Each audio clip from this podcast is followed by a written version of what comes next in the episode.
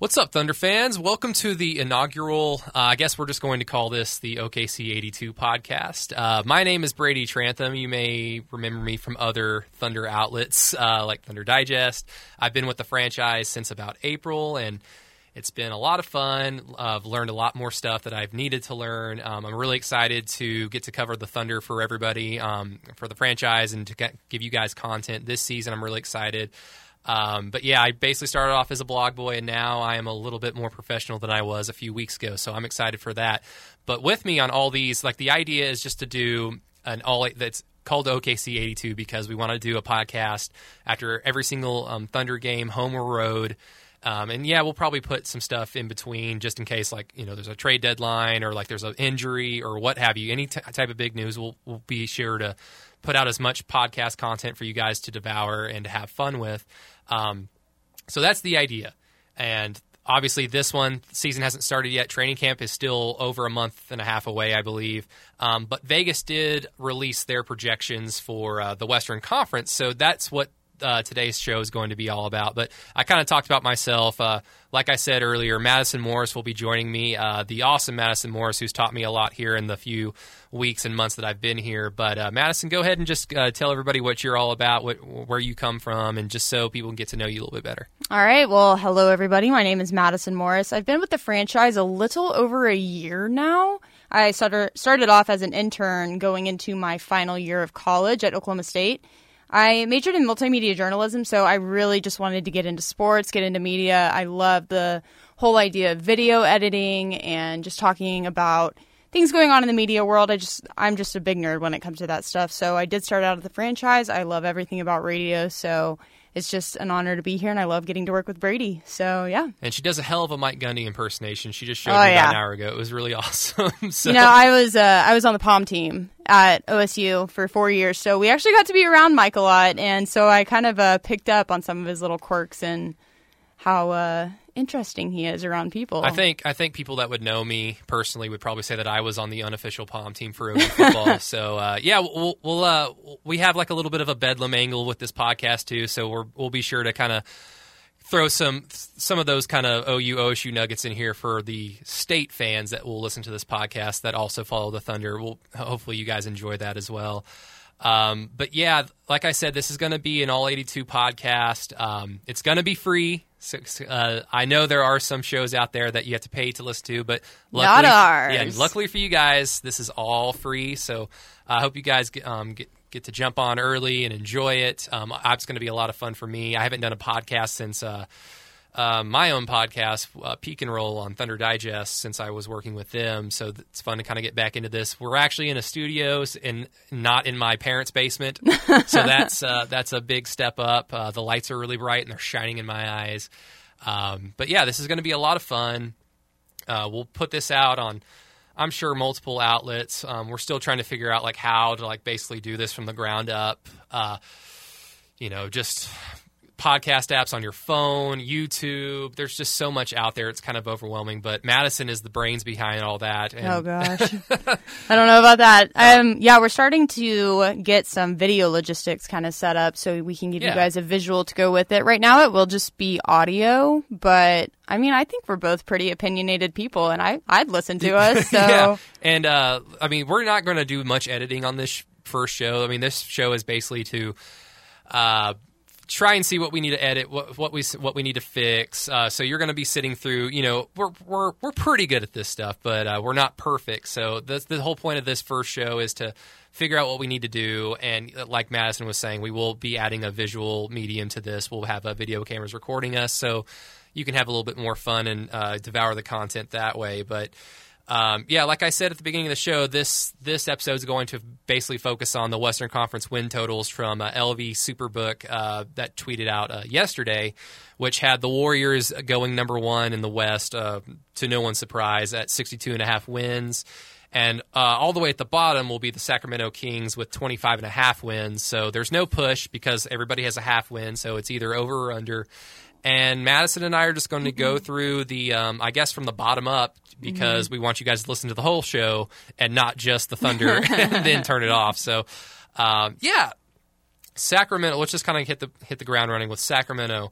Um, and I pulled these starting, like the starting fives that we're going to mention are from a Bleacher Report article that dropped, I believe, yesterday or the day before. It's pretty good. They basically, um, the writer just goes through and puts puts down his projected starting five for um, every team out there, and he ranks them. I believe the Thunder were in the top six or seven. I can't remember um, if I can't remember exactly. Um, but it's kind of just a helpful tool for us. So we'll be using that, and then, like, of course, our opinions will kind of our our opinions are our own. But with Sacramento, they have a starting five projected as De'Aaron Fox at the point guard position, uh, Bogdan Bogdanovic at uh, shooting guard, uh, Justin Jackson, uh, Marvin Bagley III, rookie out of Duke, um, at the power forward spot, and then center uh, Willie Cauley Stein. And you know this is this is the Sacramento. Um, they have a lot of youth and a lot of athleticism. Uh, there's a lot of excitement with the players on that starting five, and even uh, the local angle with Buddy Hield, who brings excitement from uh, the perimeter. But at the end of the day, they're one of the few teams in the NBA, and especially one of the few teams in the West that uh, didn't really improve that much. I mean, the West is a complete gauntlet and always has been for the last you know ten years or so. But Sacramento just kind of remains to be this franchise that will basically draft some nice talent, not develop much, and then they trade them off, trade them away, and they become nice little role players here and there. They become stars because they are stars like Boogie Cousins. So, I mean, Madison, I don't really know what to expect from this team other than they're exciting and they can probably destroy, you know, a team like Houston or Golden State mm-hmm. on a mm-hmm. good night when their shot is falling. But, you know, with Fox, you don't have a good shooter. Uh, Bogdan Bogdanovic, not a very good shooter. Uh, Willie Cauley Stein, he said this last year. He like he thinks that his game is modeled after Kristaps Porzingis. Well, maybe mm. down low, but certainly not from the perimeter. So I mean, I don't know. Do you are you buying kind of some Sacramento like what little Sacramento hype there is? I God, I don't really know what to think when it comes to the Kings because there were a couple games last year, kind of like you were what you were just saying, how they might come out and surprise us when it comes to teams like Houston or Golden State.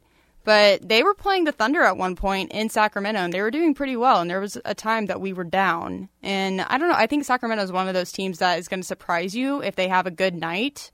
But I also think that they're gonna they're gonna struggle a little bit. And what do you? I don't know what to make of like Buddy Hield continuing to come off the bench. Do you ever see him as a potential starter for Sacramento, or I, have what? Always, I've always thought I've always thought Buddy Hield's um, his ceiling is if he gets away from Sacramento, he can be a great six man on mm-hmm. a, a, title contending team. Like he would be a six man of the year caliber player if he was playing for Houston or if he was playing for Philadelphia. Like that'd be really exciting to see. Um, he just doesn't necessarily have the ball handling skills to create his own shot. Um, he, he's really good off the dribble. He's really good at coming off screens. I mean, he shot 43% from three last year and a, a 54% effective field goal percentage. Uh, mm-hmm. Uh, you know, that's that's really re- those are really really good numbers, but it's just it just usually comes down to Buddy not being able to create his own shot. But um, I think he I think he fits well for Sacramento coming off the bench. Even still, I think putting him in the starting lineup would be a little overkill considering mm-hmm. Sacramento doesn't necessarily have that much to be excited for. But like you were saying, they have the talent and the athleticism to beat better teams mm-hmm. on nights where their shots are falling or their opponent kind of comes in just lackadaisical. And the Thunder certainly did that a lot. But um, 25 and a half wins sounds sounds okay. I mean, once you get down to that to that part of the um, the tier of the Western Conference, does it really matter? I mean, it makes sense. Like 25 and a half, it makes sense for the Kings, but I almost want them to do better. So it's almost like I expect them to go over that if we're playing over or under right now. I would say maybe over, but m- maybe like 26 or 27. I still don't think they're going to get more wins than the Suns just with the new additions that Phoenix has had, but um, I don't know. I don't know about the Kings this year. I yeah. think it, they're going to struggle. Yeah, and like I, like there's 15 teams, so I don't want to focus too much on the Kings, but I will say I, I, I really think that they screwed up not taking Doncic. And yeah. I mean, you could say that about Phoenix. You can say that about Sacramento as well. And some people, a lot of people, are even saying that about Atlanta when they made that trade to trade down in the draft to get Trae Young mm-hmm. from OU. Um, I, I, just, I get why De'Aaron Fox is exciting. He's like a poor man's Russell Westbrook in some respects, and that he's extremely energetic. He's extremely energetic. Yeah. He's incredibly fast. He's a, um, a really good athlete mm-hmm. and can get to the basket at will at times.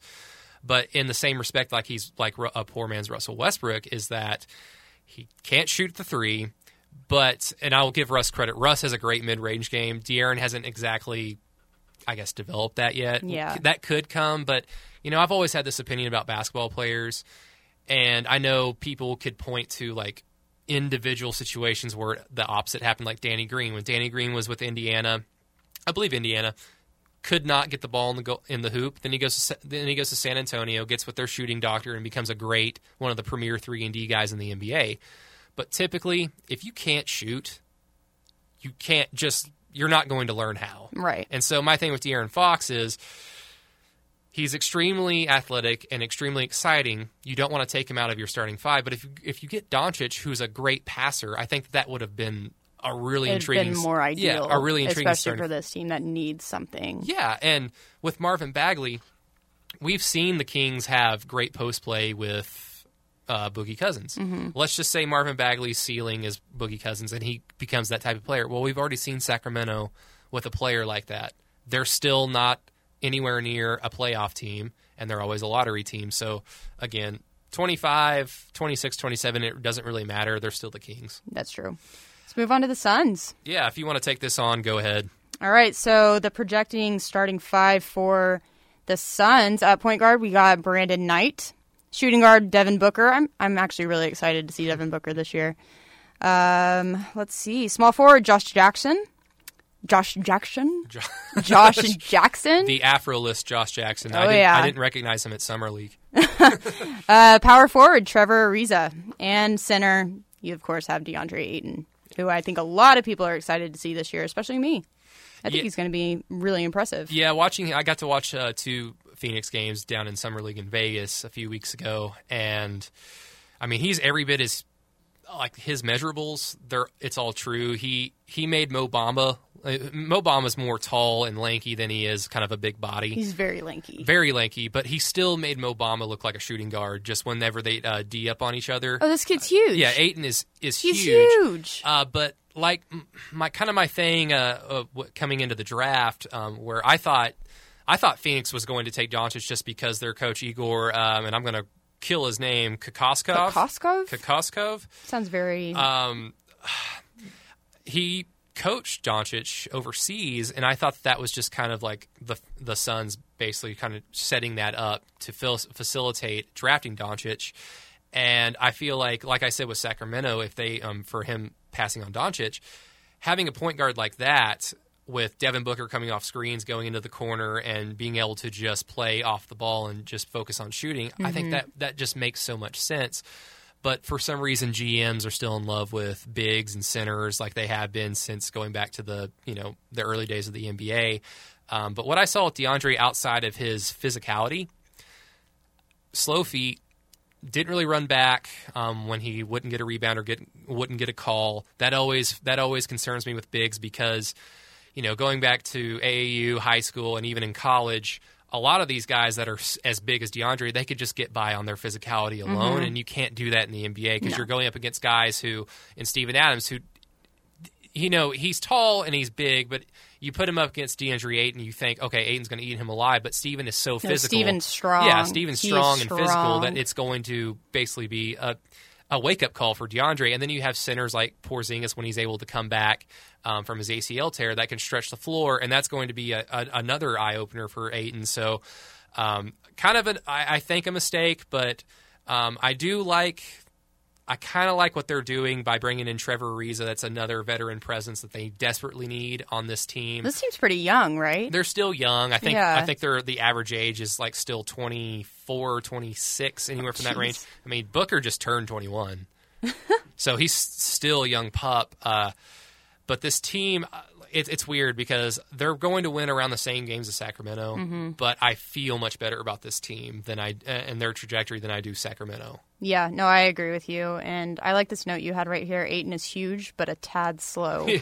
No, I agree. Like, I feel like that's a very recurring problem with centers right now. People that are huge, but they can't move up and down the court fast enough, so they can't get to where they need to get. They can't be posted and they can't be ready, and they need to be able to maul people over. Steven Adams is really good at doing that. He's a tad slow too, but not not in the sense that we're talking right now. Well, I mean, there, there's multiple ways that you can be a stretch five. Um, I would I would never say that Steven Adams is a stretch five offensively, No. but I feel like he's a stretch five in terms of defense. I, I feel like if he gets switched on to a shooting guard or a point guard, you can at least, as Billy Donovan, as a head coach, you can live with that matchup.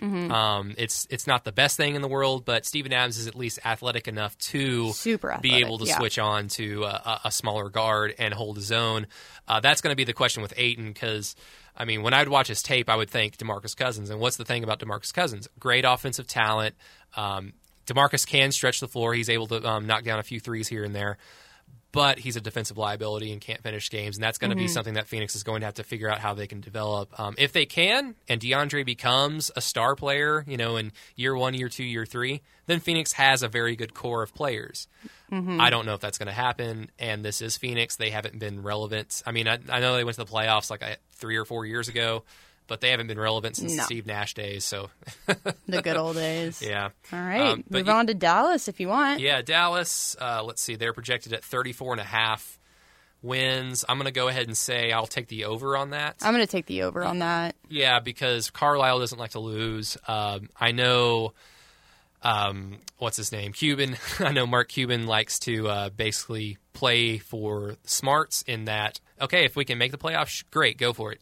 If we're not going to, then tank and get a high draft pick. And they are the ones that ended up with Luka Doncic, every every smart NBA fan's favorite draft pick coming out of um, into the draft. Um, but they went ahead and got DeAndre Jordan in free agency finally after uh, that fiasco a few years ago when Blake Griffin and Chris Paul locked him into his house, apparently.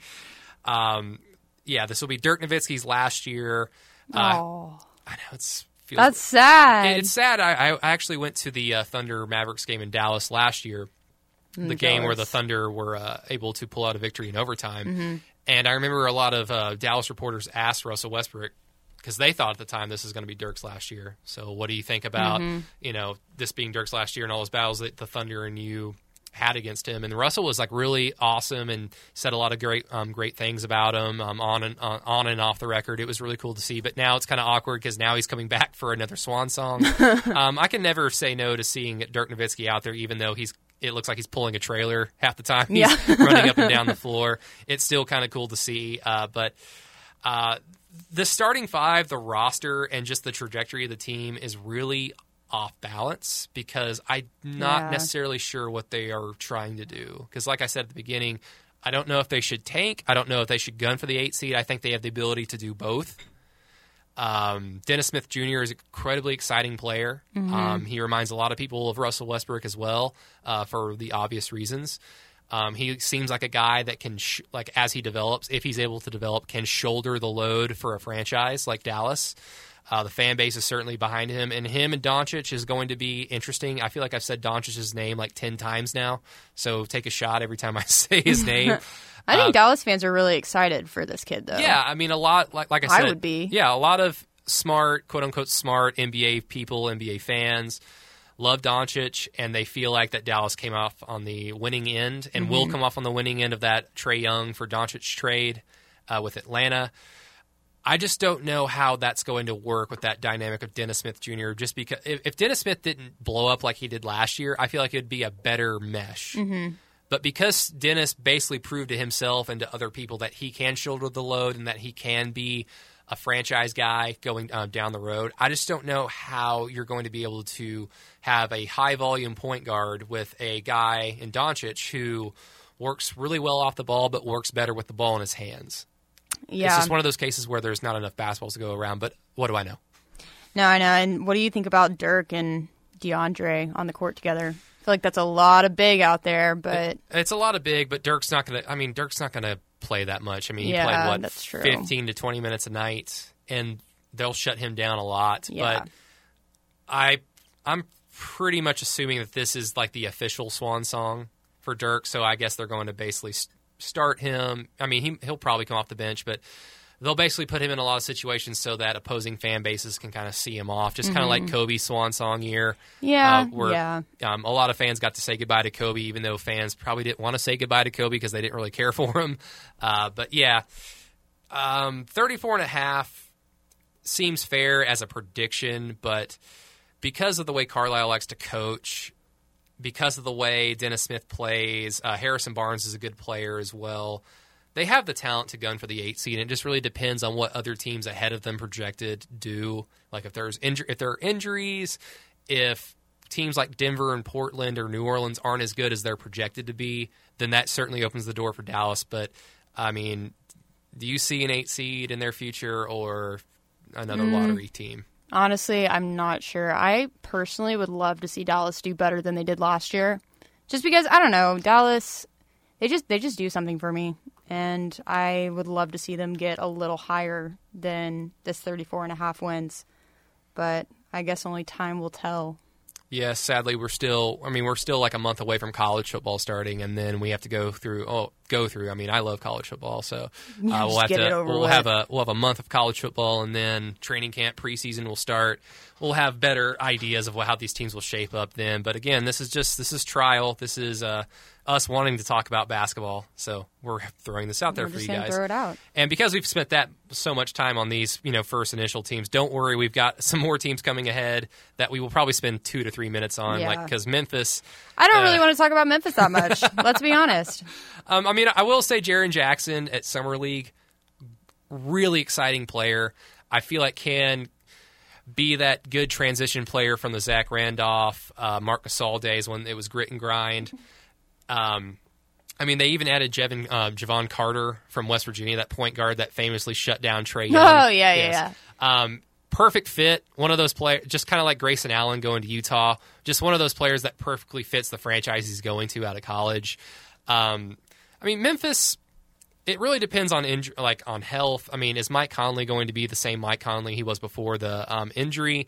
Uh, Marc Gasol really fell off the face of the earth. But if if you know Conley is able to come back and shoulder a little bit more of the load, maybe Gasol doesn't have that much of pre- that much of a burden and pressure to uh, uh, perform on a night in night out basis, and he's able to balance that out a little bit. But yeah, like you said, I don't really want to talk about Memphis that much either because they don't really do much for me other than Jaren Jackson and then what Mike Conley shows up. I hope there's more excitement surrounding them as the season gets started for their sake. I really do. Just from our end, yeah, because they seem to play the Thunder like eight, nine, ten times a They were in Chesapeake every time I turned around last season, I swear. So hopefully there's something more to talk about when it comes to them. yeah, and they randomly added Kyle Anderson, at, uh, aka Slomo from uh, San Antonio, which is eh. What are you gonna do? Moving on. Moving on to Los Angeles. Go ahead, Matt. Take it away. All right, so these starting five for the Clippers. At point guard, we have Patrick Beverley. Everybody's favorite, Patrick Beverley. Oh, we love Patrick Beverley. Shooting guard, Avery Bradley. Small forward, D- I'm going to butcher this. Danielo Gallinari. Danilo Gallinari. That's a name. uh, power forward, Tobias Harris. And center, is it Marcin? Marcin Gortat. Marcin Gortat. Yeah. Brady's a lot better at pronouncing things than I am. Because all I do is watch sports.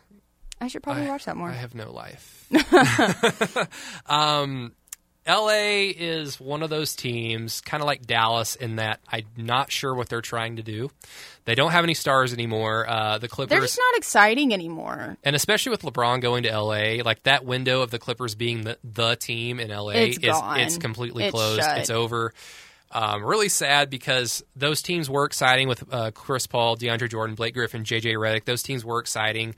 Uh, they just seemed to run into teams at the wrong times. They ran into Mm-hmm. the Thunder. They ran into Houston when they were um, getting a lot better. Um, could never really reach their potential. But now, you know, you got two players in Gallinari and Tobias Harris who ha- are proven NBA players, who can score, who can, I guess, take the brunt of the scoring for a team. But I mean, I kind of put it down in the notes. I kind of see them as secondary options. I don't really see them as first options, and because of that, I don't really know what LA is trying to do. They're on that, just like Dallas. They're on that cusp of. I mean, they could gun for an eight seed, and last year they were playing for the eight seed. Uh, they missed it in the last week or so, I believe. Um, and because of that, I, I- I think they. I don't think they have any. I could be totally wrong about this. I don't think they have any first round picks next year. Um, but so because of that, I'm not 100 percent sure what they want to do. Uh, well, I think the starting five needs to be fantastic because what is what is Los Angeles' bench? Like, do they have anything super they exciting? added they added Luc Mbah a Moute, which um, Oh. which did more to say to criticize Houston than it did to positively review LA because I mean uh, Moute is just, Mbah Moute is just going to be there for a year, and we don't know like the health status of him going into this season. Uh, it did more, like I said, against Houston because Houston's, you know, they're going to add Carmelo. I'm sorry, like you don't like. I know Houston's a great offensive team, and a lot of it relies on isolation, but they were still a good ball movement team, and they had to rely on Trevor Ariza and a to basically clean up on the on the perimeter for defense because James Harden's not a good defender. Clint Capela um, is a capable defender, but he's still young and still raw. Chris Paul um, is a good defender in terms of getting steals, but when he goes up against the other great point guards in the West, uh, he usually gets checked pretty well. Um, so yeah, I mean, I'm talking about Houston. I mean, this kind of tells you what we need to know about LA, uh, the Clippers going forward, because there's not that much excitement. They don't have any stars, and I mean, That just sucks. This franchise was actually pretty exciting Yeah. at one point. I mean, 34 and a half. Sounds about right. It sounds right. Um, I, I've yet to see like any surprise teams. Yeah. I mean, me I guess you could kind of consider Dallas one of our surprise teams, but I mean, a lot of people were trying to jump on that bandwagon before it starts. So, I mean, whatever. I mean, we'll after see. let's see after the Clippers, we've got the Trailblazers who are projected to win 45 41 and a half games and this is a skyfall from the team that won, that uh, got the third seed out in the West. Um, I have some opinions on them, but uh, I mean, just go ahead, Madison. Just share yours first. Well, no, Yeah. I was going to say exactly what you just said. This just really shocks me for a team that was at number three in the West at one point, and they were good, and then they got in the playoffs and just got swept or swept. I don't have One of those words. grammar. whatever it is. I didn't go to school or anything, but Hey, you went to OSU. oh, that's not even funny. But they got swept and they got completely knocked out right away, and that was not what I was expecting at all. Yeah, I'm. I have this weird. I have this weird opinion about teams that go on winning streaks towards the end, of, like basically from the end of January on. Teams that are around 500 or just below 500, and then they go on a streak of winning like 14 of their like 14 of 20 or 25 of like the remaining 32 games or whatever teams like that, you know, they garner a lot of momentum. They garner a, like they they either get a high seed because the West was kind of a log jam in the middle. Um, they they get a lot of momentum uh, by getting into the playoffs, getting a high seed in the playoffs, or they just miss it. And people like Denver, and people just assume, oh, okay, well, they're going to ride that wave of momentum going into next year. The reason why a lot of these teams win those games is because they're playing teams that are tanking, and it, like half the league was tanking last year. That's So true. Yeah. and especially in, like the point is is like from late January on, that's a right around All Star break, and that's when teams kind of officially decide, okay, screw it, we're tanking. Um, so you garner a lot of wins over trash teams that are just aren't trying, and then you garner some wins over teams that are kind of around you or a little bit better that are just coasting to get into the playoffs because they don't want to get anybody injured or um, tired going into the postseason. So teams like Portland, Denver, and the Lakers, um, although the Lakers have LeBron, so that's a completely different story. but they, these three teams that garnered a lot of wins going into the end of the regular season, I'm not really buying a lot of stock in them. Now, Portland, you know, they do have Damian Lillard and CJ McCollum, proven scorers, um, but you know, like we saw in the postseason last year, New Orleans just put the film out there of how to beat them, just stop them and let Nurkic, um, let Harkless, Al-Farouq Aminu, um, God, their rookie, I can't remember their rookie last year. Was it Tyler Collins? Tyler Collins? Zach Collins. Zach Collins. Let those guys try and beat you, and they just didn't have the firepower to score, and New Orleans was able to pick them apart. Um, finesse teams, especially like everything that I said, finesse team, uh, you add on that they're a finesse team. It doesn't really excite me, but again, regular season is all about rhythm and fi- finding teams on bad nights. Um, and F- Portland is definitely a team that can exploit, you know, teams coming in um, lackadaisical like the Thunder did a lot last year and getting a lot of wins. So I want to say, like, I'll, this will be my little hot take. I don't think Portland's making the playoffs. exactly. That is a hot take. I mean, I agree with you in that sense because I really like what you said about kind of coasting through the last part of the season. I don't think they were ready for playoffs when they got there, and that's why they didn't do it very well at all. And I think they had had a pretty easy end of the end of the season, and so they went in and they just weren't ready. And I think they were really high on their horse, thinking, "Oh, we're good, we got this." I think there was a I think there was a level of not taking New Orleans seriously. Yeah. Because like I don't know if you listen to CJ McCollum's uh, podcast, but I know I a lo- need to. I know a lot of people are probably listening to it now after the whole Kevin Durant fiasco last week. Talk about a hot take. But um, I listen to I've listened to his podcast for the last few months, and he'll randomly talk about that series, and you can just hear it in his tone. You can hear it in some of the things he says. I I don't I just don't think Portland took New Orleans that seriously, and they got punched in the mouth with that early uh, um, game one loss in Portland, and I think it kind of shell shocked them, and they weren't really prepared uh, depth wise. Um, There was some animosity on the court too. Yeah, I saw some tensions flare. But you know, again, I don't think Portland's going to make the playoffs because I think they're bad. I just I, the other big question is, is is San Antonio going to make the playoffs? I'm never going to count out Popovich. I'm never going to count out San Antonio Too scared until, to count out until Pop. I see it. And if San Antonio makes it, they're either going to be the seventh or the eighth seed. So that's one spot taken, and then you have to fill in the other seed with Minnesota, uh, Denver, um, Dallas. Like we said, could be a team. Uh, New Orleans. You know, four teams that could potentially take Portland's spot, and those Mm-hmm. four teams I feel are either developing at a better rate than Portland or are better already. No, I agree with that. Yeah, I really do. So yeah, I guess that'll be our that'll be at least my hot take for this show. Is uh, at this at this moment on August sixth, twenty eighteen, in the year of our Lord, I don't think Portland is going to make the playoffs. It's at it's four ten in the afternoon. Write it down, people. And speaking of San Antonio, the San Antonio Spurs, Oh, the Who- Spurs. who rid themselves of the uh, of the sore that is Kawhi Leonard all of a sudden, and I think came out really well on this trade by adding DeMar DeRozan. Now Mm-hmm. the now the contract numbers that's going to be that's going to be a headache for San Antonio moving forward. But DeMar DeRozan, for all his, uh, I guess, faults, a lot of a lot of uh, fans and media don't really like him because he's a mid-range guy. Uh, he's a poor man's Kobe. Uh, if, if if this was NBA from 10, 15 years ago, he'd be a top player. But he goes to the Western Conference um, as an All Star from the East. I don't necessarily know if he's going to be an All Star coming out of the, the West with the amount of talent uh, at the I don't point guard, shooting guard position. Yeah, uh, that's my hot take for the day. but but like like all those things that I said, San Antonio loves the mid range. They Yeah. love ball movement. They love the mid range, and DeMar DeRozan can certainly um, excel in this system, and uh, probably will. Um, he's certainly taken a liking to Popovich, even though he was really salty about getting traded. I mean, I don't blame him. I don't Um, blame him. but he was really salty about uh, uh, getting traded out of Toronto. But he seems excited to at least play under Popovich. Um, but yeah, it, they were able to make the playoffs last year with LaMarcus Aldridge, Dejounte Murray, and then uh, old Tony Parker, old Manu Ginobili. Tony Parker obviously is gone now. He's with Charlotte. That'll be weird to see. That's weird. But yeah, like I just don't until San Antonio is out of the playoffs um, because they just don't make it. I'm just not going to pick that.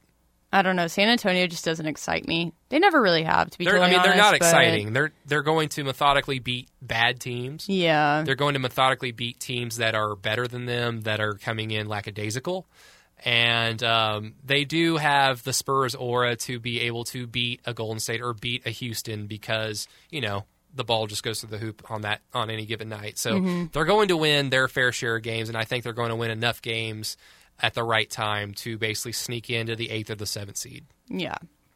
No, I agree. Yep. Uh, I guess Minnesota at 44 and a half is the next one if you wanted to take that one. I mean, didn't really have any notes on them. Uh, they're kind of kind of uh, just, I don't know. Minnesota.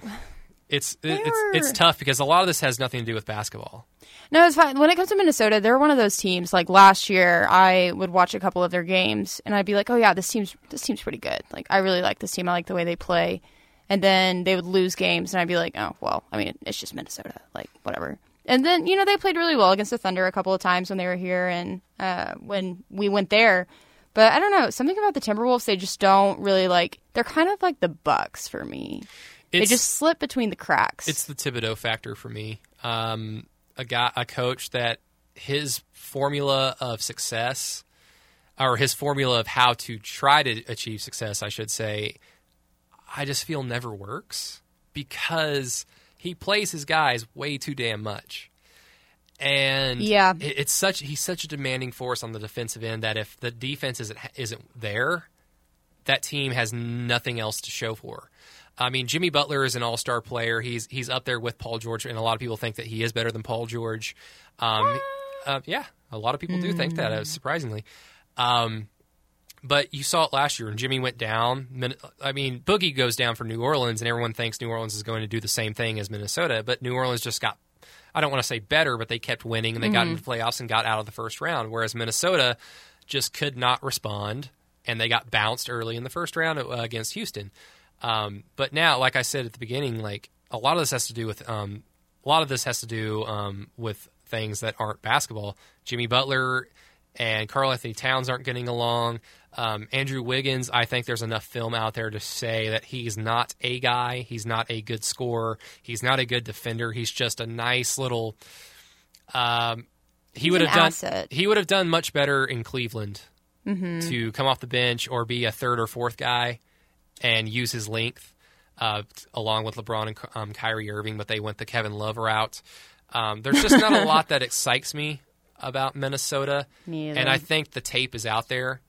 Um, I think they got a lot of wins last year, even at um, full health, basically because it was a team that was kind of scr- um, scrapped together at the last second. So there wasn't that kind of that idea, that blueprint of how to play them, how to beat them, and they were able to get a lot of wins because of that. Um, but they are talented enough that I, th- I guess, despite all their, all their flaws, they're probably going to get the eight seed. Yeah. No, I agree. I'm very interested to see how Minnesota does this year, just because they were so hit or miss last season. And I think it's going to be about the same, honestly, just because of the coaching they come from and the players that they have. And just, there's not a lot going on for me in that organization. I just, I mean, Jimmy Butler turns down that um, extension, which everybody says that he should have. I mean, was going to. Does that necessarily mean he's going to leave Minnesota after this year? I mean, that's for anyone's that's anyone's guess. But I think the writing's on the wall that he is going to I to. think he will. I mean, he's probably going to bail. Um, maybe possibly go join up with uh, LeBron James and the Lakers, which is what um, a lot of people were predicting already. Um, but yeah, Minnesota is they're like the better version of Memphis in that I they don't excite me. Um, I don't expect that much from them, but they're the opposite in that they're going to win some games. They're going to get in the playoffs, whereas Memphis is not Yeah. going to win many games, and they're not going They're to not get in the gonna get in the playoffs. yeah, no, exactly. Um, yeah, moving forward, uh, let's see, we're like halfway done with this uh, lineup New so far. Orleans. Yeah, New Orleans. Good old Nola. Take it away. Uh, man, I don't really even have much to say about the Pelicans. Um, They added Julius. They added Julius Randle from L.A., which okay, is yeah, yeah, that's big. which is. Um, I mean, it's definitely not an upgrade to Boogie Cousins. No. But I think I think it's a better fit because we saw how great New Orleans can be with Anthony Davis being the sole guy. Mm-hmm. I mean, Julius Randle is a really good um, second uh, like backup plan to Boogie Cousins leaving, um, but he's not good enough that he's going to demand the ball. He's not going to demand to be the guy like Boogie would in that aspect. So I think it's Yeah. going to be going to be a better fit. And everyone saw how great Jrue Holiday can be. I think he's one of the more underrated guards Mm-hmm. uh, players in the NBA. Uh, but they lost Rondo. He was a large reason why they even got past Portland. He was a large reason uh, for their success going um, uh, down the stretch in the regular season. I mean, everyone wanted to focus on Anthony Davis, but Rondo had a big say in that as well. Um, New Orleans, they're kind of in that same category with me as um, Portland because of that. Because they were able to garner so many wins at that kind of sweet spot during the regular season. I could definitely see them not like I, they're projected at 45 and a half. I could see them going under. Really? I think Anthony Davis is so underrated sometimes, though. Is he underrated? I think he is. I mean, I know there's a lot of hype around him, but not nearly enough. You're the third person in the last week that I've heard say that is underrated. I've heard think two, he's underrated. I, like Bill Simmons' podcast, can't remember who it was, said that he was underrated.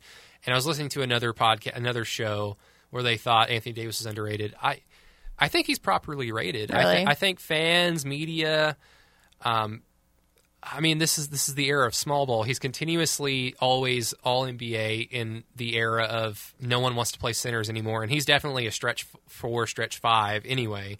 So you can play him, um, but his biggest thing is just he's on a bad team yeah. and he has an injury problem. Where do you think he'd fit better at? Like, I mean, if he went, if I mean, before Boogie went to uh, Golden State, before, Or, yeah. before Boogie went to Golden State, Wherever I mean, the whole like Francisco. conspiracy theory was he was going to wind up in uh, uh, Golden State, but you know, him, Anthony Davis? yeah, but him and him and LeBron like in L.A. in a f- few years or so. I mean, that would be that would that would be very exciting. I think that would bring out the best in Anthony Davis. Um, but yeah, I, I I don't know. I feel like what we I feel like people want to underrate Anthony Davis because he Maybe plays I do want to underrate him. because he plays for such an average franchise and a team that continuously falls uh, short of expectation. I think he just gets swallowed there. Like people don't really think that much about him because oh, it's the Pelicans. yeah, I exactly. really I mean, the Pelicans that much. sadly, New Orleans fans don't really care about the Pelicans. It's a football city. It's a it's a it's a fun city. It's a party city. Yeah, it's a party city. No one really cares about basketball, which is sad because Anthony Davis is a great player. He's a star. I think he's a star. Back to the list, we have reached The Nuggets. The Nuggets, who wow, 47 and a half. I have some notes on there if you needed to check those um, towards the bottom. Um, their starting five projected is Jamal Murray at point guard, Gary Harris shooting guard, Will Barton small forward, Paul Millsap, and Nikola Jokic at center. This is, like I said, one of those teams that um, won a lot of games from the tail end of January. I think I had it down. They uh, started off 500, 23 and 23, and then went on a 23 13 run to end the year to barely miss the playoffs. Um, they're a team that plays no defense. They're a team that wants to get into shootouts, which you can get away with that in the regular season. Uh, but I mean, you, you just look at their best players. Jokic, not a defender. Uh, Jamal Murray, not a defender. Gary Harris can kind of defend, uh, but is more of a role playing extraordinaire. So a guy that you de- don't necessarily want to rely on uh, defending your perimeter. Uh, Paul Mil- Paul Millsap is a physical presence and a very good passer from the block, but um, I mean, this this team is just going to come down to if they make that next step in development and they ride that momentum that they earned coming out of the season last year. Well, I think Denver they need to start off stronger. They can't get a slow start because yeah, they got better and they progressed as the end of the season, but they still missed. And you know, you you have to start off strong. You have to keep that going, and I think that's going to be a big thing for Denver with 47 and a half. Um I would say I would say under. Yeah, I would say under, and I think people are really jumping on this uh, Denver train because I mean, like all the all, all the signs are there for them to be an exciting, fun regular season team that wins a lot of games. But I know defense is more paramount in the postseason, but at some point you've got to defend somebody. Yeah. And uh, I mean, every team in the West got better. Denver being one of them. I just, I don't know. And one of the, one of the underrated lucky things for Denver on that little 23-13 run was I think they played two or three games against Oklahoma City. Oh. So they basically played Oklahoma City without Andre Robertson, and when they were going through a tailspin to end the regular season. So um, there's three wins right there, just out of uh, what 30, 33 or so Yeah. games. Um, yeah, I I definitely think Denver's a playoff team. I just don't know if I'm re- ready to say like, oh yeah, they're a near 50 win team. Yeah, no, no. I, I don't really want to talk too highly about Denver just because I'm not fully confident in it. I think, like we were saying earlier, we need to wait until like training camp starts up. We need to wait till like at least preseason and like the very beginning of the season before I can make any kind of judgment on Denver because they just they don't light a fire in me to be honest. And it's nothing like bad against the organization. I just I think they just really need to start off stronger than they did last season and they need to carry that on because it's just not going to work out for them if they do not. Well, now that all the boring teams are out of the way, we have reached the upper echelon of the West. We've got Utah, the Lakers, the Thunder, which everyone's waiting for with bated breath, I'm assuming, Houston Rockets, and the Golden State Warriors. And you know, I know everybody likes to talk about them, but uh, we have to do them because they are in the West. Uh, but let us start with Utah, projected at 48 and a half wins. Um, everybody's excited about Utah. They um, I'm excited about Utah. they did the underrated offseason thing and basically just rely on continuity and development of their players, which I I'm huge with that. I think team chemistry is huge. It's one of the reasons why I think the Thunder will have a better um, season this year because they'll have that continuity, they'll have that chemistry with Paul George, and they basically won't start off eight and twelve.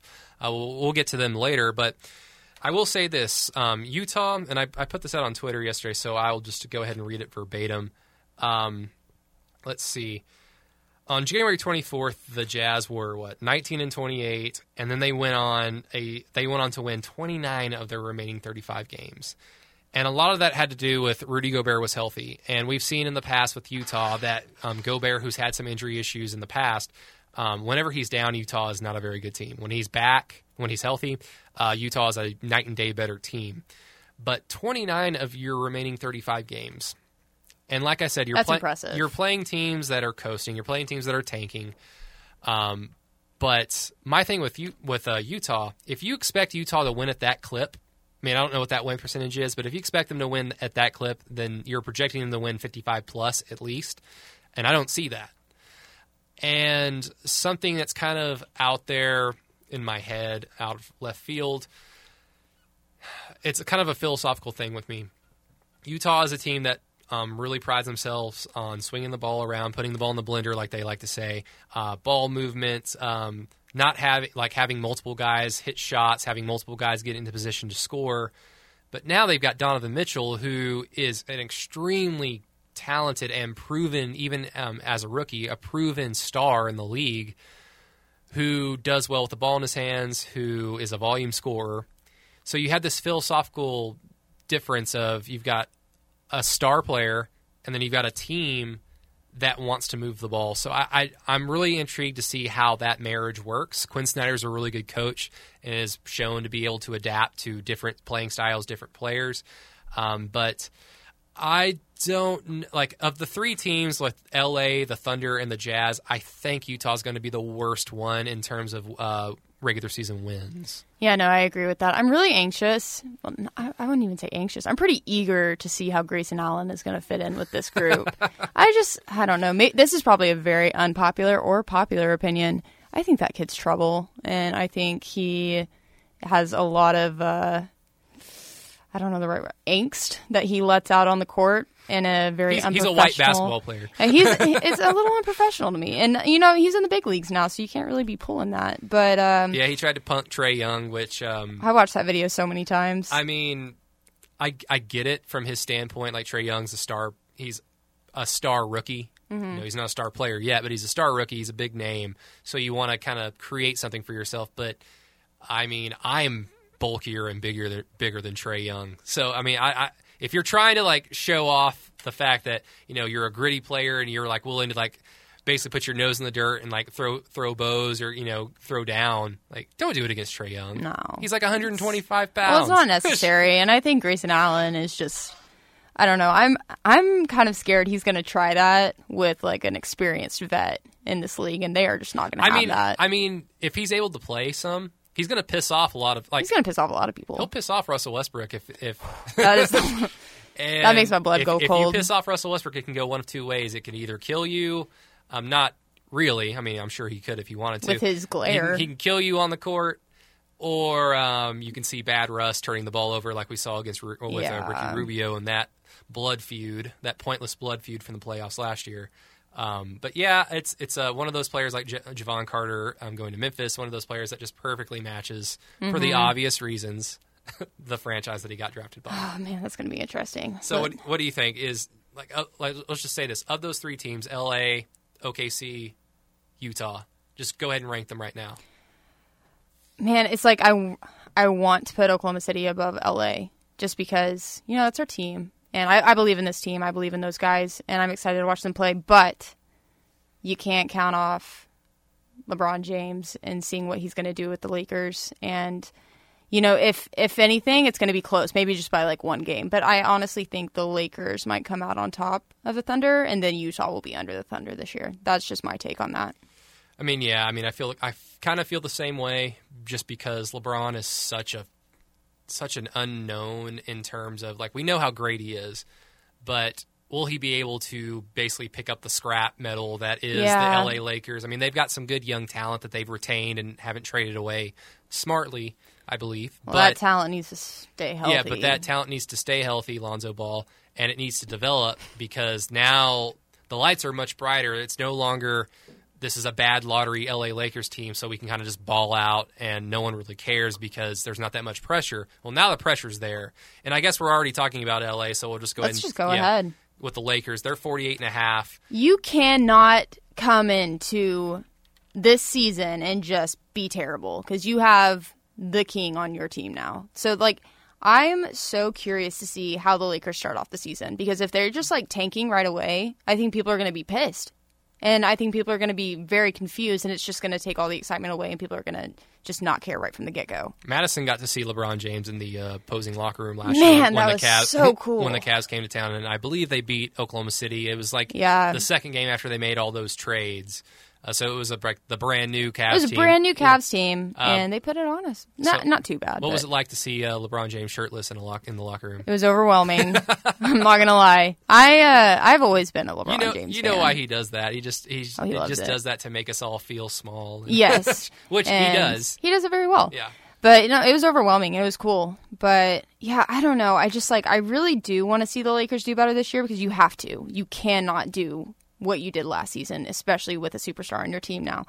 But at the same time, those youngins, and I'm I'm I'm allowed to say youngins. They're younger than I am, and I'm pretty young. But Steven Adams is younger than me, and it feels so weird. I know that is weird because he looks like he's forty. But I I need to see Kuzma step up. I need to see Lonzo step up. I mean, he's a daddy now, so he's gonna have a lot on his hands. but uh, I I don't know. I need to see a lot of people step up to help LeBron because you know And- he carried Cleveland, but he can't Yeah, well, he can't always do that. You say what you want about like the guys that LeBron had to carry in Cleveland, but at least it was a team made up of veterans that understood their roles. Yeah. Were they able to perform those roles all the time? No, No. they weren't. But they at least understood what they had to do Yeah. to basically be on the floor with LeBron James. That's going to be something huge with this Lakers team. Is uh, like I said, like last year with Lonzo and Kuzma, there was just a lot of excitement because there was no expectation. Um, maybe a lot of people in the organization assumed, okay, we're going to get LeBron James and we're going to get Paul George. Obviously, Paul George stays in Oklahoma City. I thought they were going to get Kawhi too. They thought they That were going to didn't get happen. Kawhi, so maybe there was a lot. There was a little bit of weird expectation with this team, but these rookies, these young guys, are going to have to figure out how to play alongside LeBron James, and that goes well beyond. Okay, he likes me to be in the corner, or he likes me to be over here, so I can give him the ball, or I can receive a pass from him. It goes from it, it goes well beyond that. It goes up till um, being a professional, being able to not make dumb, silly mental mistakes like J.R. Smith not knowing what the score was or how much time was left. Um, I haven't seen that. I, I've kind of seen that with Kuzma, but the off-court antics are a little troubling because this is LeBron James. He's a professional, and I haven't seen that from Lonzo, be, just simply because he wasn't healthy long enough.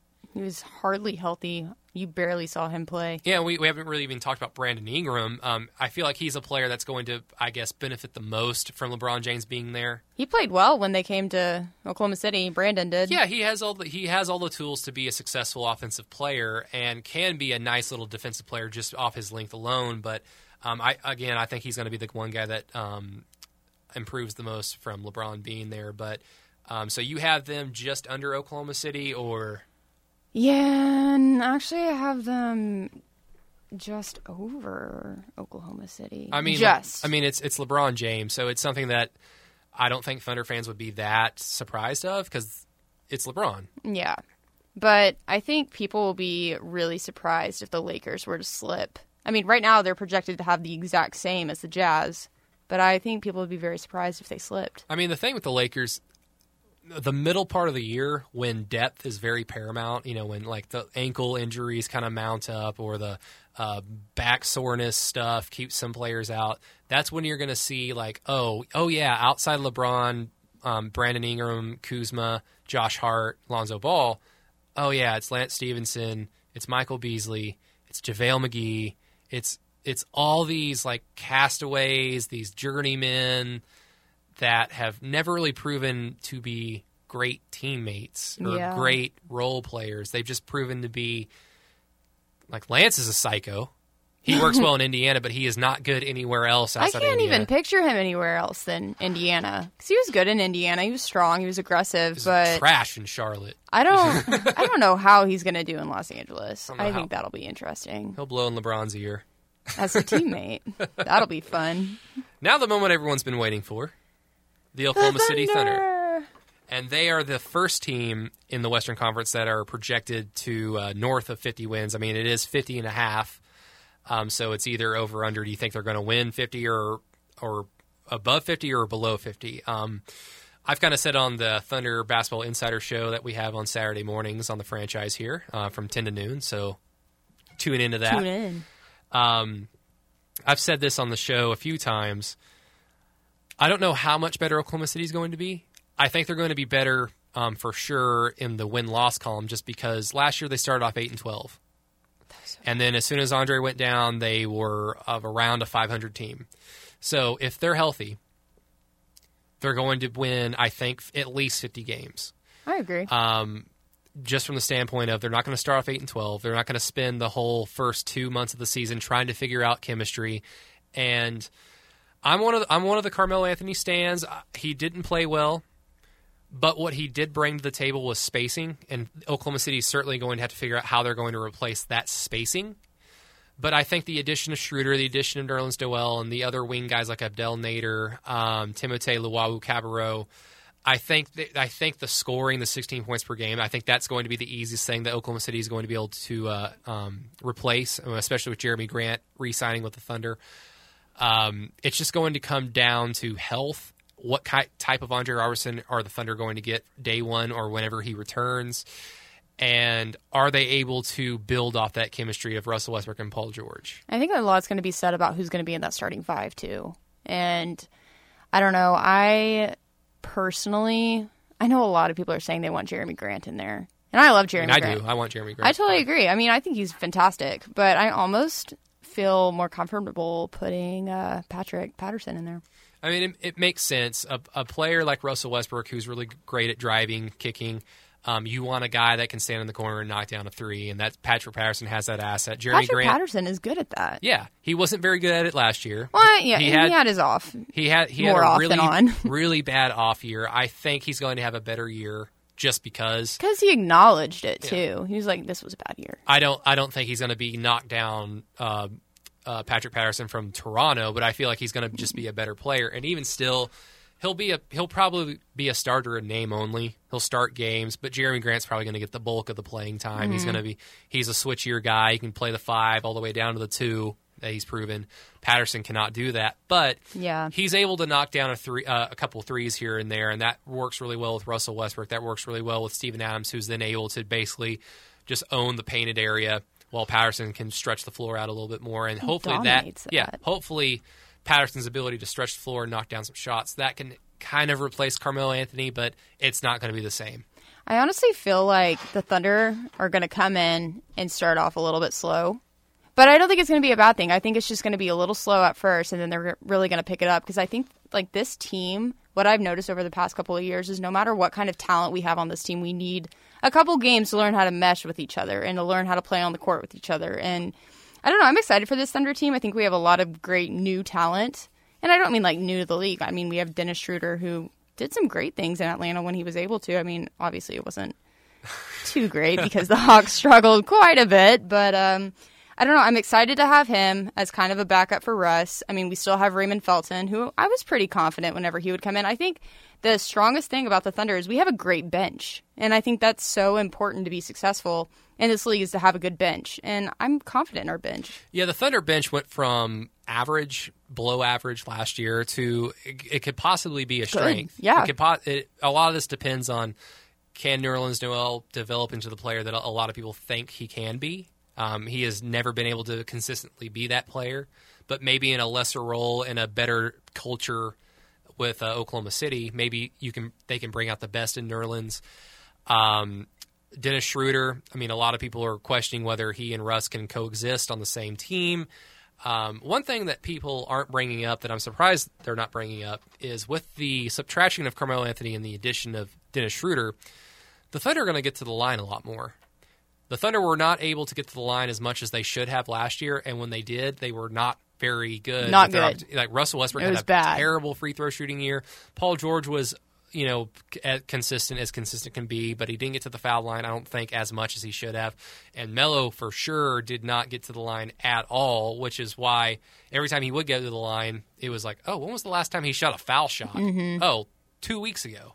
Oh, anytime I'd see one of our players get to the line, I would just cover my eyes. Yeah, I just so knew it Schroeder- wasn't going to be good. Schroeder, the way he plays basketball, he likes to drive to the rim and will get fouled as a result. And he's a good free throw shooter, so I feel like the Thunder are going to get easier buckets as a Mm-hmm. result. And if Schroeder is able to basically be the sixth man and just run the second unit um, for the majority of the game, um, he's going to have those opportunities. Mm-hmm. And if the Thunder are able to get um, foul shots, free, um, free points, easy points, it's going to be better for them. Um, it's going to do it's going to do well to give Russell Westbrook that rest that he needs, give Paul George the rest that he needs, give Andre Roberson the rest that he needs early on because he does. Mm-hmm. He needs This is a bad injury. Let's not tiptoe around it. Yeah, that- you're going to need it. Yeah, really quick with uh, Andre uh, before we get into the final two teams. Uh, Andre has said that he is going to be ready game uh, day one of training camp. Game one, um, it's a bad injury. I don't know what type of Andre Roberson we're going to get because a lot of his defensive prowess came from his springiness, able to run around screens, absorb screens, and catch up to his uh, to his guy. Mm-hmm. And with this injury, I'm just not sure if he's even out there.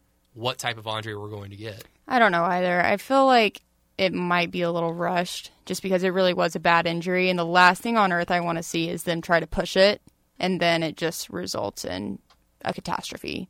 And I don't think this team needs this because I really think, you know, now that Melo's gone, last year was supposed to be the year that everyone was super excited about. And I totally get why. And it didn't work out, unfortunately. I'm sorry if people disagree, but.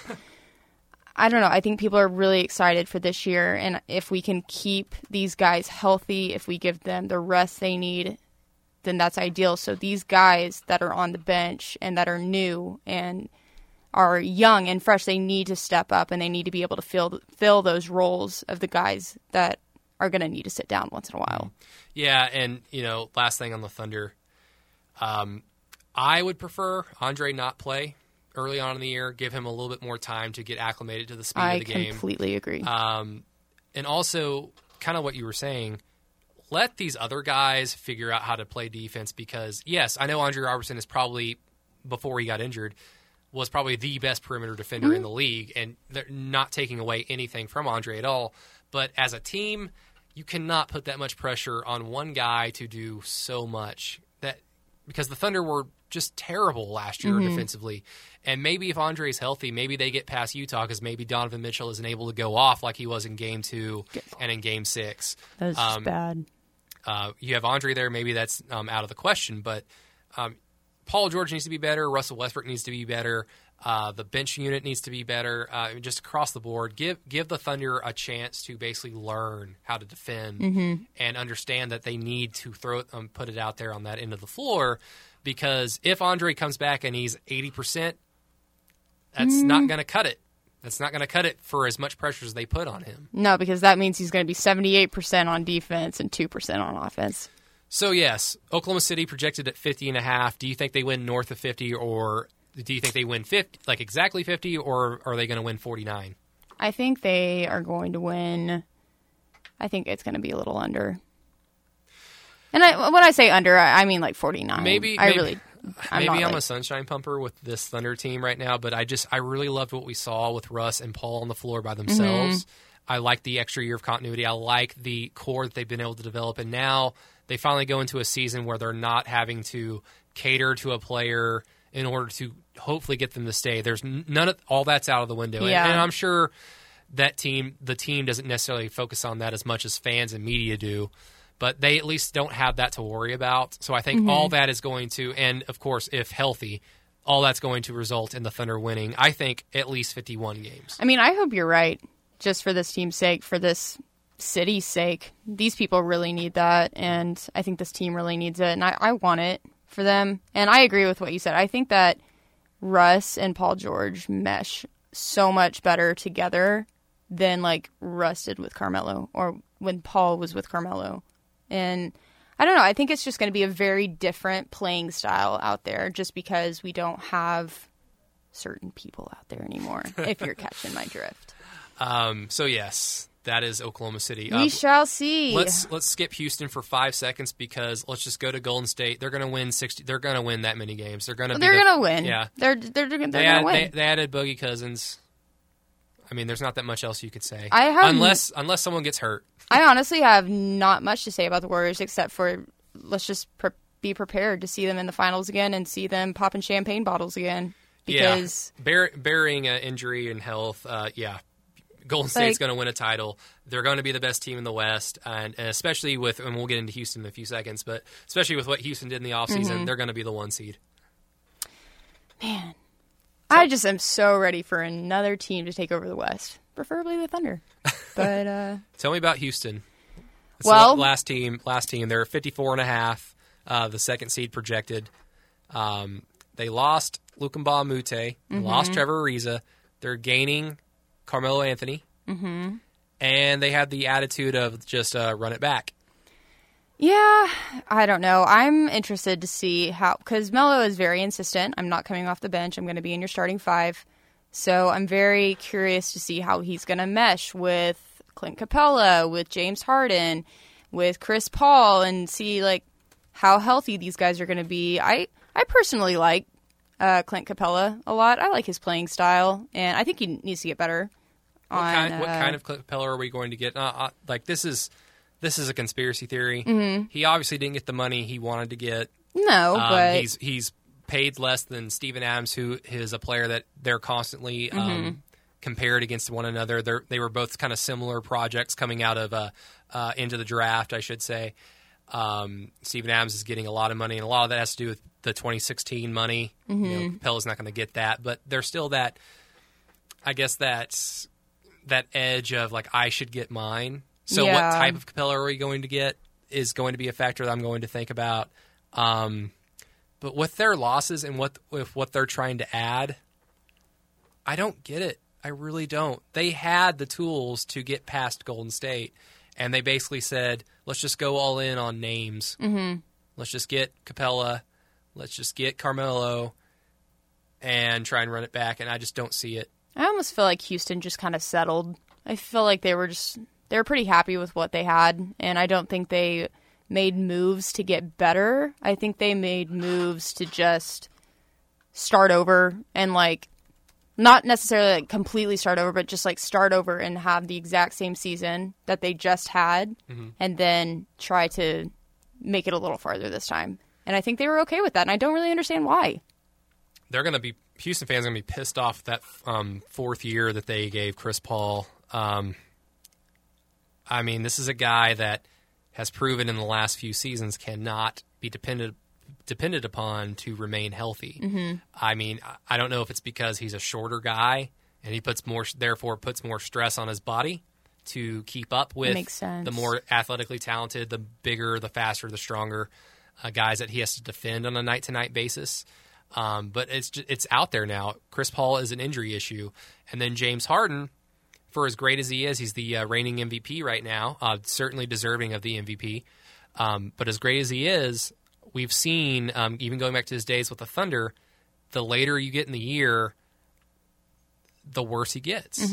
Uh, what once he's not able to get to the foul line as easily as he is in the regular season and early on in the postseason, his game drops. His, his shot doesn't fall, and he's a swinging door on defense. So he's not going to bring anything on that end of the floor. So if that's your second best guy, um, there are concerns there. And then you add Carmelo Anthony, who, like you said, is not going to want to come off the bench at He's least. not going to. He's stubborn, and that's not a bad thing. I'm not like docking him by telling people that he's stubborn. I just think he's going to want to do what he wants to do, and I feel like we're kind of in an age right now in the NBA where players are starting to tell coaches like, "I'm going to do this." Deal? Okay. Oh yeah, it's, enough it's, said. it's definitely a players' league. Um, I again, I know Houston is not as pass happy as they are kind of made out to be. They're more of an isolation team, and they're an admitted isolation team. And Melo certainly brings a good isolation game, Mm-hmm. but it's not it's not a perimeter based isolation game. It's a mid range isolation game. And maybe Chris Paul and James Harden are able to bring out the gold mine that is Carmelo Anthony because I understand the allure of Carmelo Anthony. I understand the allure that a GM and a front office might feel like Sam Presti felt last year. oh yeah. I can be the one that unlocks the role playing Carmelo Anthony. I don't know if Houston's going to be able to do that. I mean, this is certainly the a better chance because I, I think Russell Westbrook's a better player than Chris Paul. Oh, I I agree. think Chris I Paul is a better point guard than Russell Westbrook, if that makes sense. Yeah, no, I get saying. I also feel that the system of Houston is more conducive to bringing out that role playing Carmelo Anthony than Oklahoma City. Mm-hmm. But if we're going to see it or not is going to be the completely different issue. And hold on, Marc Stein just tweeted out Carmelo Anthony is still very much signing with Houston, but league sources have indicated since July. Uh, but Melo has been a part of the NBA's PA traffic. Hold on, this is awesome podcasting. Nah, never mind. It's nothing. anyway, he's he's Nothing probably, interesting. yeah, he's probably going to sign with um, yeah, he's probably going to sign with Houston. I mean, we all knew that. But anyway, I don't know. I think Melo, like with all due respect to Melo, he deserves all the respect, but he's gonna have to learn how to play with this Houston team because I don't think he ever learned to play with the Oklahoma City team because I don't think he really wanted to. I think he just kind of wanted to play the way that he's always played, and he liked that way. And so, if he's going to be super, super successful at Houston and kind of like take away the doubts that people have on him right now, then he's going to have to learn how to mesh and he's going to have to learn how to play the way that Houston is wanting him to play. And I'm not saying like he's going to have to come off the bench because, fine, you know, you've been in this league long enough. You, you we're not going to tell you to like sit on the bench, but he's going to have to learn how to comply with orders and with coaching and with other people's playing style that is on the same team as he is. And I I know he said that he felt rushed here in Oklahoma City and they just never had time to kind of learn off of each other before they were thrown into the season. I don't think that's true at all. I think he just really didn't want to. And so I don't know. I don't know how it's going to be there, but uh, at this 54 and a half wins, I predict them to be under that. yeah, I, I know you can't push 54 and a half because I think like after the um, I, I think after the, uh, the the losses of Mbah Moute and Ariza, I think I said on the radio I was like, well, they're about a they're a less than 55 win team, so I probably said 54. So I can't I can't say push, but um, I mean they're going to win a lot of games. They they still have a lot of talent, and just James Harden and Chris Paul alone. Um, Clint Capela is a great fit for James Harden and Chris Paul. Just a kind of another DeAndre Jordan, catch a lob, uh, finish finish plays, that kind of thing. Um, I just I don't like what they lost. I don't like the going all in on names and trying to outscore people because for as bad defensively as Houston is overall, they still had some talent on defense last year that was that were able to do a lot of good things for them, and they just let them walk. Yeah. And I just maybe like it's okay to be arrogant, especially when you were a hamstring away from beating Golden State, but you didn't win anything. You only got James Harden's MVP finally. We don't have to like crown it James Harden anymore. Um, he finally got it, but um, yeah, I, I would say 54 is pretty fair for Houston. Um, but yeah, that that um, I guess that kind of just ends up the uh, kind of us running through the whole Western Conference. We only did it in about an hour and 12 minutes, so thank you to everybody that is still uh, listening to the show. Um, but I just had um, while Madison was talking, I went ahead and ranked my um, my one through eight seeds. Um, and we'll revisit this later on once we get closer to training camp. But as of now, I mean, to no surprise, I've got Golden State one, Houston two, OKC three, the three seed, um, um, the Lakers at four, Utah at five, uh, Denver with the six seed, Minnesota jumping San Antonio for the seven seed, and San Antonio with the eight seed, which means uh, New Orleans. Portland, Dallas, teams like that are going to be missing the playoffs. But uh, Mass, if you want to go through yours, All right, so pretty similar to Brady's. I had Golden State at one, obviously. I did leave Houston at two, but I actually bumped Los Angeles to three just because I think LeBron is going to do some incredible things there, but only time will tell. I did put OKC at four.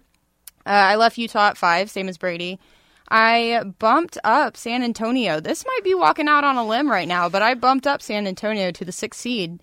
I put Denver at the seventh and Minnesota at number eight. San Antonio at six. I like that. I don't know. Maybe I just believe in Pop too much, but I think he's going to try something different this year because he lost a star in Tony Parker and he gained DeMar DeRozan. So uh, I don't know. I feel like he's going to try something new, and I think the Spurs are going to surprise people. If Dejounte Murray's able to make that leap that a lot of people are assuming he's going to make just because um, then yeah, I could definitely see San Antonio winning a lot more games than they're projected and maybe sneaking into the middle of the pack more so than the bottom. So, um, but yeah, there you have it, everybody. That is our Western Conference uh, kind of rundown. Uh, we spent a little bit of time on Oklahoma City. Um, I was talking to Madison before the show. I'm sure whenever I whenever we, we could probably go through the Eastern Conference uh, teams if you guys would want us to. Just hit us up on Twitter. Um, hit us up on any outlet. We'll put this. We'll be sure to put this out as everywhere as much as possible, just so you guys can devour the content. Um, but we'll we'll probably do some more like shows where we focus primarily on Oklahoma City, kind of more of a thorough breakdown, Eastern Conference teams as well. But um, other than that, yes, this is what you can expect. Not this long, like once the season starts, um, after you know 82 games, uh, they'll be a little bit more short, sweet, and concise. They'll be more focused Yeah. on Oklahoma City and whatever team they played that night. But Yeah, and we're basically building this from the ground up. So uh, we've got a lot of um, cool people that'll be able to help us out um, with Thunder coverage. I mean, Matt Ravis, um, uh, Jerry Ramsey, John Ham, Aaron uh, Davis. Aaron Davis. I mean, we've got a lot of great people, and then the unnamed interns that we will be adding at some point that'll be able to help us. So uh, we're gonna have a lot of fun with this. Uh, hopefully, you guys jump on and join in on the fun and uh, just make it make it worth our while. We'll make it worth your while, we promise. But um, yeah, uh, Madison, any uh, last thoughts? Any concerns? Any uh, excitement going into the more to the dead part of the year? I mean, no, that'll pretty much do it. We really hope you guys follow along as the Thunder season starts because we'll definitely be breaking down Thunder wins, Thunder losses, just the program in general. And uh, yeah, give us some feedback if you have anything you want us to talk about, anything you want to hear, because we are excited to do this. So we hope you guys jump on board. And I don't know, I'm excited for the season. Just after talking about all this, I really hope that some of our predictions are accurate and some of them could be even very wrong. So Boomer Sooner, Madison. Go Pokes. Orange power, baby. And with that, we sign off on the initial OKC 82 podcast. Thank you all for listening in, and until next time, we'll see you guys later.